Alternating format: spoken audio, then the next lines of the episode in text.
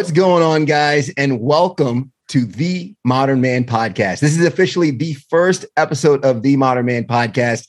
I'm excited to have you guys on. If you've been following the No Rain, No Rainbows podcast, thank you so much for the support. And hopefully, you will continue to support us on this endeavor as we work on the mission of connecting men in pursuit of their potential.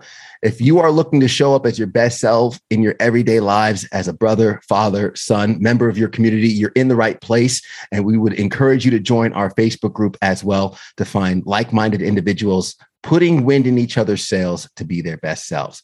We also have these conversations here on the podcast to help you elevate to the next level. And I'm excited to address a topic that's been a recurring challenge for a lot of men in our Facebook group. And the person to help us walk us through this is the author of Rookie Father, a playbook for men experiencing fatherhood for the first time. It's a pleasure to have Kendall Smith on the call today. Kendall, thank you so much for joining us out of New Jersey. Thanks, Ted. Great to be here and glad to be on the first Modern Man episode.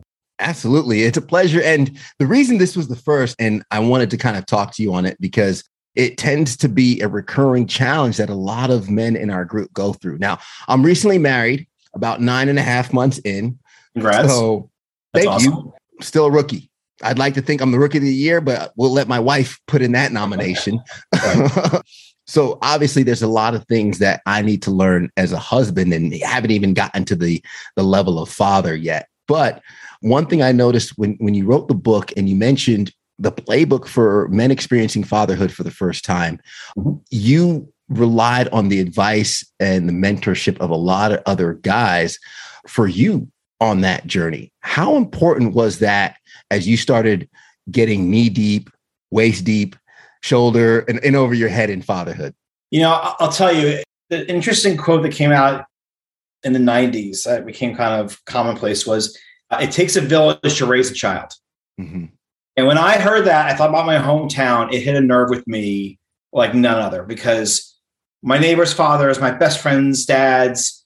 I observed and I started to learn at an early age that if I'm going to be a father, I have to observe from someone else because my parents divorced and my parents were separated by the time I was six. But I knew that I wanted to have a good foundation for myself. And so the advice that's in Rookie Father actually started when I was eight years old. And there were observations, good and bad dads. And it's a collection of the wisdom I've garnered. And it's helped me preserve my marriage for 18 years. I'm a dad now of a son. He's eight years old. And I think we're thick as thieves as far as our relationship goes. And I've tried also make this advice in the book actionable.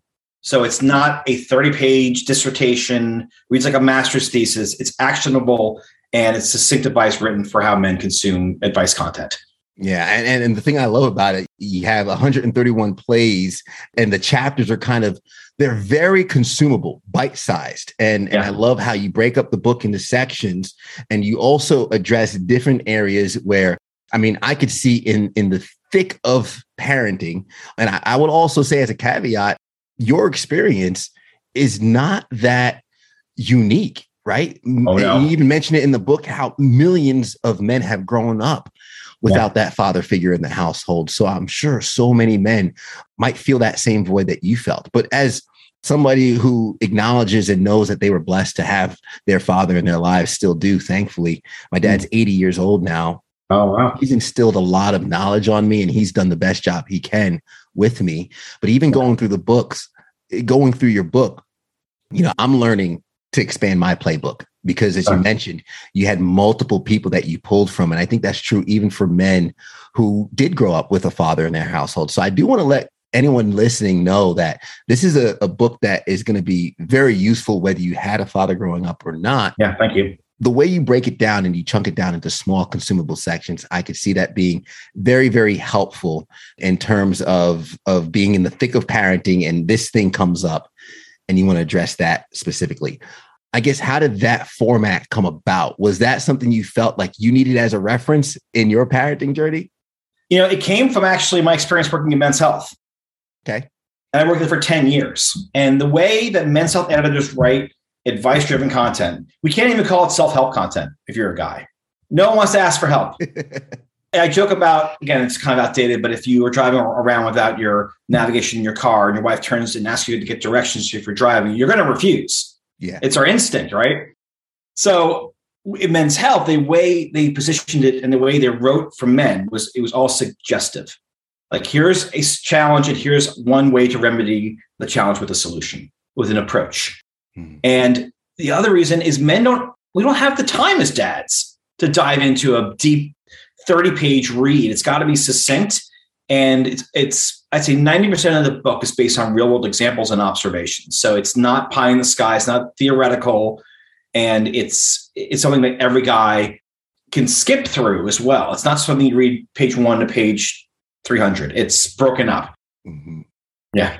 So there's a lot to unpack in the book, but jumping into kind of the pain point for some of the guys in our Facebook group, mm-hmm and really the pain point that you touch on a number of times in a number of different ways in the book and some of that comes out as time management and, yeah. and what i love is you, you, mentioned the time management you mentioned the different stages that your kid would be in and how to also manage that with a spouse what are some of the i guess foundational practices that some men can adopt whether it be they're expecting or they just welcomed a new child into the world, or maybe even some seasoned fathers who have two, three, five, six year olds, and they're still trying to hone in on things. What are some of the fundamental tips and advice you can give guys who are kind of just trying to manage their time first and foremost? There's three suggestions. One, an expectant father or your child's under a year old, that first year of their life is your sabbatical from your hobbies. Hmm.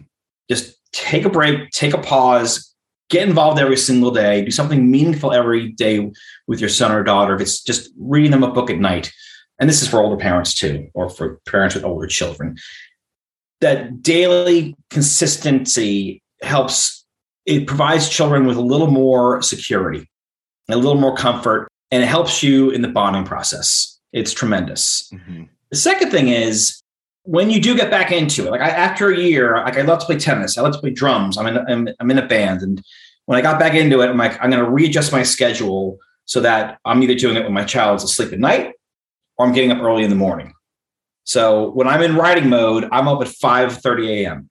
Hmm. and I go to bed a little earlier. And after three months, I'm pretty tired, but I, I actually have finished entire first manu- manuscripts by waking up every day and getting through that process just waking up a little bit earlier. Yeah. And the third thing is your job. So you have to approach your work life. You almost have to really look at how you do your job and how you do it more efficiently.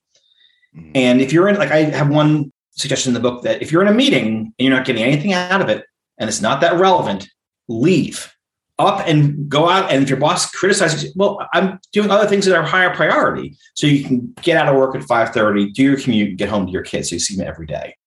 And alternatively, again, working in those hobbies, working in your life, it's I think working with your wife as well, so that the time you free up for yourself, you return to her. That's another important thing. So if you have a hobby that you're doing three times a week, like figure out time you can carve out with your children so she has time to herself. And that that reward back and forth, it strengthens your marriage as well. Yeah. Now, a lot of us have goals, ambitions, you know, and, and one thing I talk about on the podcast and in the group, and we talk about, you know, wanting to spend as much time with our kids as possible and also wanting to to build a life that might offer us some of that freedom. Yeah and it's funny because a recurring conversation my wife and I have uh, is, you know, she sees my ambition and she sees these businesses that I'm trying to trying to start, and she's like, it's one or the other. She's under the belief that hey, you, you can't have these businesses and have a kid. I'm thinking, well, the, the purpose of these businesses is to focus onto these kids, and you even touch on financially in the book how difficult it is in today's world economically to live off of just one person's salary. Yeah, now, it's so hard. It, it's and the only way, the only way to do it is again if you are if you own a home mm-hmm. is you have to put down a huge deposit to lower the interest payments you pay, so you lower your monthly expense. And most people don't have that. Most people are borrowing eighty percent against their home, and then both parents have to work, and it's it's challenging. And I don't know about you, like my, I, I've got side hustles left and right. And I got to do that. It's like writing the book was exciting, but there's going to be a payday at some point that hopefully pays for all this time I put into it and then goes to my college, my son's college fund. Yeah. yeah. So so you would say obviously with healthy balance, right? Because I think in the book we mentioned the creativity. You kind of talk about, you know, with teamwork and and also having that long range investment, that long range plan. A lot of times we try and tackle what's right in front of us. And it almost sounds that you're putting advice in because I got through the the section when it came to to finances, and a yeah. lot of that was was front loaded for a later payout, whether yeah. investing for a college tuition. And you have these, you have a section of buckets. You know, yeah, let's talk about the buckets really quick because I, I love the buckets part because I do think this is something that is, is a challenge for so many parents, right? I'm trying to hit on first thing the guys are talking about are, you know, time management.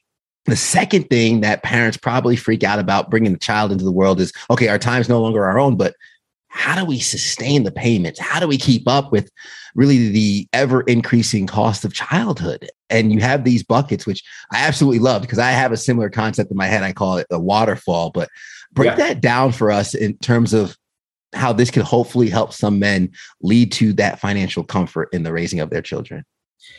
Glad to. Yeah, the, the concept of the bucket strategy is starting with your overall income and prioritizing it.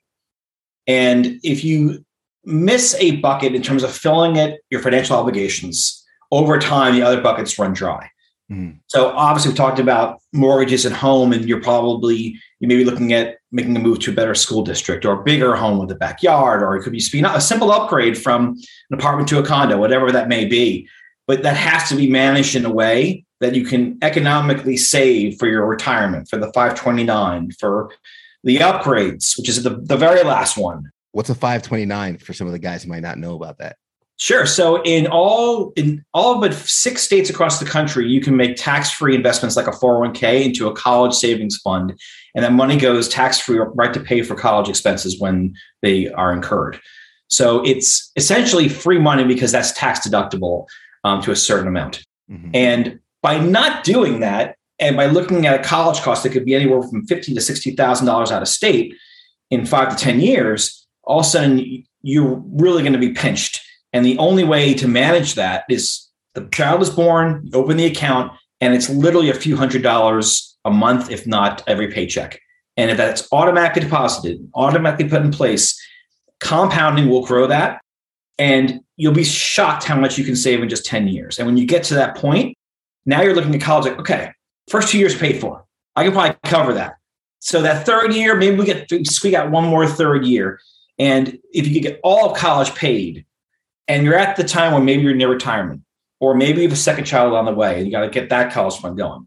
Irregardless, you're going to be in so much a better spot just to have the opportunity to retire with that 529 in place. And then what comes before that is your 401k. That has to be funded first because your child may be able to procure grants, loans to pay for the college themselves. If you can't pay for your own retirement through a 401k, then you're working forever. And no one wants to do that. That's that's misery. Yeah. And I know a lot of parents who are now retired and they're enjoying being able to spend time with their kids, travel, to be with their grandkids and, and yeah. have that enjoyment and that that freedom because of the decisions they made early. And and the way I hear that, to be honest, and maybe speaking to some of the fellows listening, is for the cost of a pair of Jordans a month, I could pay for my kids' college tuition. Yeah, I'll just that's I'll leave a it great analogy. That's great. Yeah, because I know a lot of you guys listening have a, a closet full of them. That's all I'm saying. Breaking it down because those two pain points, right? Time management, finances, we know those are things parents worry about. But right. what is, I guess, the foundational advice you hope men take from this book and as they look forward to fatherhood and they really start embarking on this journey? We know there's so many aspects, more than just those two to it those are probably the tangible, measurable things that we see in everyday lives. But what are some of the foundational experiences and examples you saw through your research, your upbringing, and, and kind of looking at your friends' dads, neighbors' dads, and things like that that you hope to pass along in this book? Sure. I mean, I'll, I'll back up and, and give some some perspective on the size and audience we're talking about. Yeah. If you look at children raised in the 90s, and I know when you were born, I think you're younger than me the audience of children raised in the 90s in absence of a father is 19 million men. And those men today are either just entering or about to enter their parenting years, which is a huge audience. If you have a father, when you become one, you've had that knowledge passed down to you. You've had that wisdom that you can put to use. And if you don't, what going to take away from this book is they can correct, write their own playbook.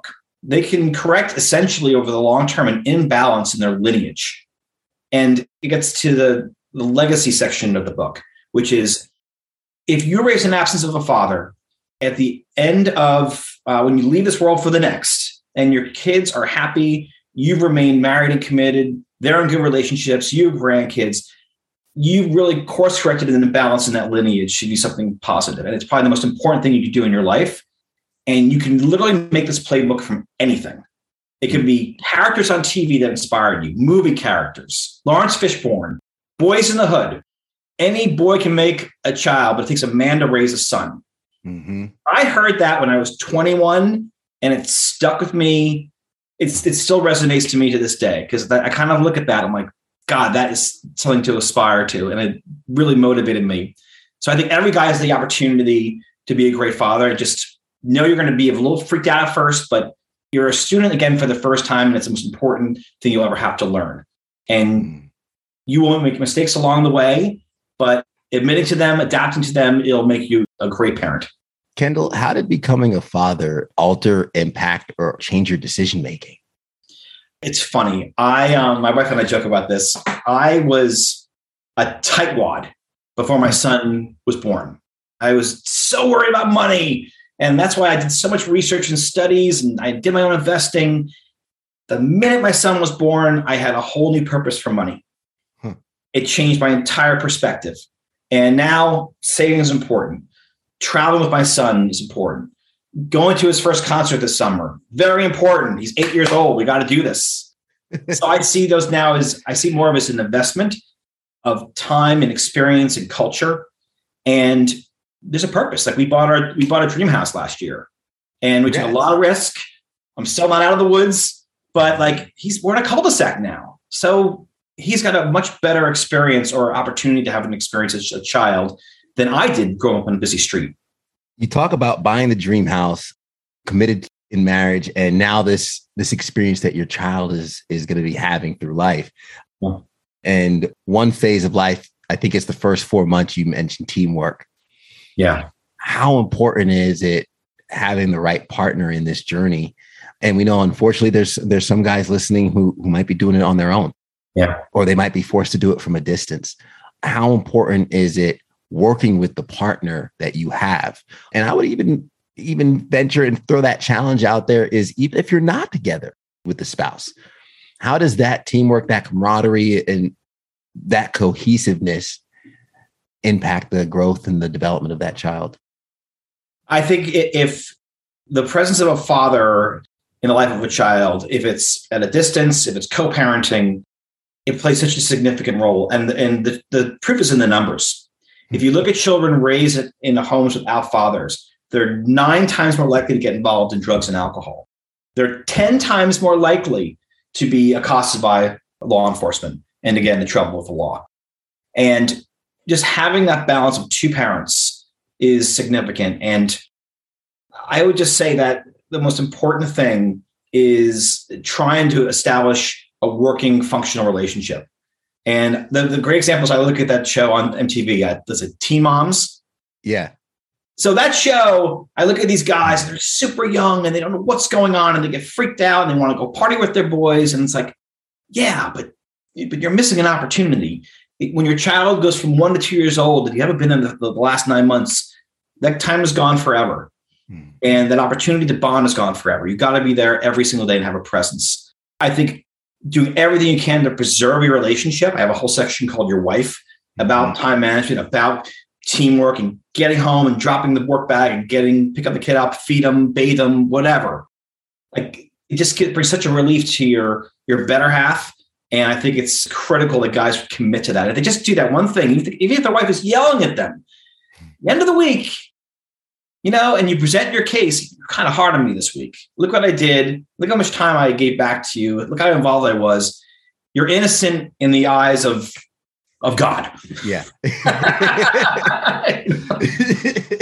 I want to follow that really quick because I really enjoyed that section in terms of, you know, for for those guys who are who are with their wives, whether it be the first few stages going through the next stages or whatnot, and that camaraderie and that teamwork and and kind of the the way you two co-parent together. Yeah. You talk about the authority, for example. If the authority just comes from one parent, yeah. children are going to learn really quick how to manipulate and, and yeah. it becomes almost a house divided if if there's not if there's not unity in the way discipline's administered and given but you also talk about quite frankly early on in life there's there's things that you can't do that the mother can do there's things right. that the mom's going to be kind of taking on how can a new father best support their partner in the process of the I guess, newborn stages? Yeah, there's, there's, certain things you will not be able to accomplish unless you're. And breastfeeding is the number one thing. It's feeding. Yeah. Let's get let's get to the point. And she may be obviously they, they can pump and freeze the milk, and there's things to manage that, but take something else over. You know, besides the bathing, which you can do, and changing the diapers, there's laundry, there's dishes, it's housework you may not want to do but if you're if you have a stay-at-home wife breastfeeding five six seven eight times a day the house is going to get disorderly the laundry's not going to get done it's going to be a mess and the more um, you can help alleviate that for your spouse she's going to be relieved mm. and that's all you're trying to do is participate as much as you can and then eventually when they move past breastfeeding around like i said nine or ten months maybe a little earlier if they're to help them sleep through the night you can get involved with that and then that's make that your nightly thing yeah. you know it's just it alleviating the tensions that exist in the home any way you can is going to make you a better dad. Even though I mean, I feel like it when you're separating whites from colors and doing the laundry, all that kind of stuff.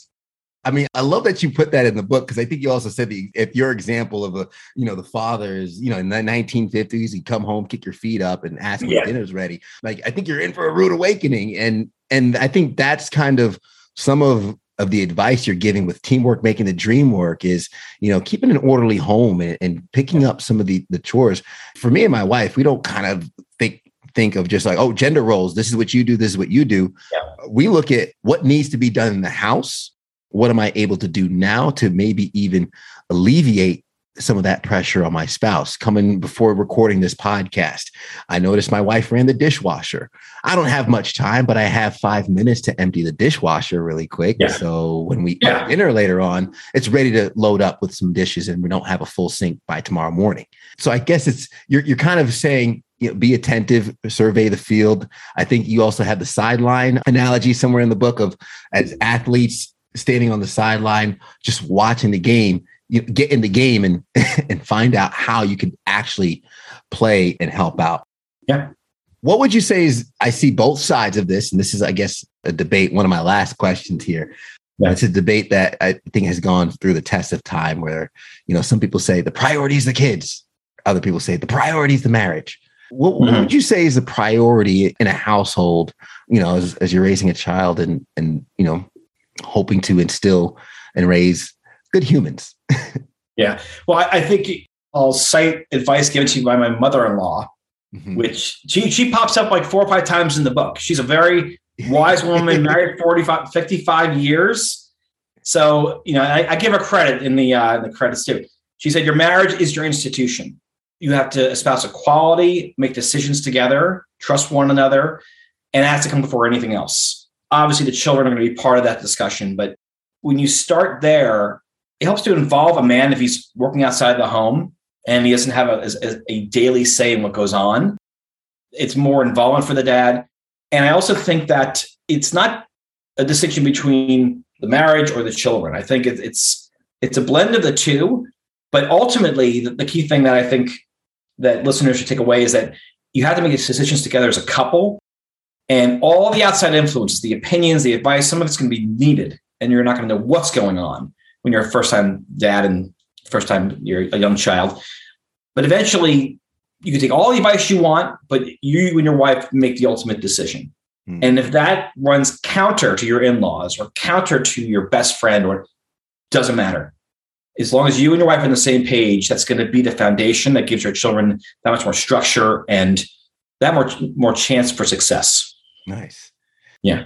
This is my last question, which some would probably think it should have been my first question, but I uh-huh. made it my last question on purpose because you know I wanted to you know dissect some of the tidbits in the book. Obviously, not without giving everything in the book. There's so much in Rookie Father, a playbook for men experiencing fatherhood for the first time. I think there's a wealth of knowledge in it, and we kind of just scratch the surface of that. But. My last question for guys that are listening, maybe contemplating this, I know in our modern man group, we have a bunch of guys that are already knee deep in fatherhood and, and working it out as they go. For those who are not fathers yet, how do we know when we're ready? Oh, tough question. you know, I don't know if there's any ideal time because I've talked to young guys to I've talked to fathers that have experience of being young dads and then they had kids later on in life. Hmm. And some of it was they had their two kids, and all of a sudden the wife walks in, hey, I'm I'm pregnant. And like their youngest one's 12. Like, oh, we got a third one on the way. okay. Like I have multiple friends that's happened to. But what, what I've seen is that younger dads have the energy to keep up with their kids. And they have the same, not athleticism, but the same stamina that mm-hmm. old fathers don't have. They don't have the patience though. That's the challenge being a young dad. Older dads have a plethora of, of, of patience, but some of them they don't get take care of themselves. They get busy with work, and dads who are in their 40s and 50s, like that's the prime of their career. So the, the, the money they can make, the time it commits, it's pressure, and that takes you time away from you taking care of yourself. Mm-hmm. So if you're young, no matter what form it comes into, the, the upside is that your kids go to college, and you still have years of life ahead of you, yeah. years of life. And it'll be a struggle at first, maybe financially. And for older dads, make every moment that you can count. And again, being an older dad, you're probably more financially sound. So there's pros and cons. My point being is there's no ideal right moment. I think it, if anything, it, it, it stems from the, for the point when you found the right woman. Mm. That's number one. Someone you can go through thick and thin with, good and bad times, This is going to happen. I love my my my older sister was the one that told me this when I yeah. was deep in my dating phase and probably not always making the best choices. My sister right. told me, she said, Ted, I don't care how good she looks in that red dress. When it's three o'clock in the morning, you're on two hours of sleep, there's no more coffee left, and you have work in three hours. You want a partner. yeah. You want someone who's right there with you, covered in spit up, not the person who looks great in the red dress, because that's not going to help you build the establishment. Yeah. Yeah. Kendall Smith, how can some of our listeners follow with up with you, get their hands on the book, maybe reach out if they have some 911 emergency fatherhood questions of their own that I didn't get to ask today. I really appreciate your knowledge, your time, and the fact that you put all of this in an easy, digestible book for folks is really a gift to the world. So I'd love for oh, our audience to have an, have some access to you. Yeah, yeah, absolutely. And I'm I would welcome it. So, first, the book's available, national book, local booksellers. You can find it at Barnes & Noble, Amazon, Target, Walmart.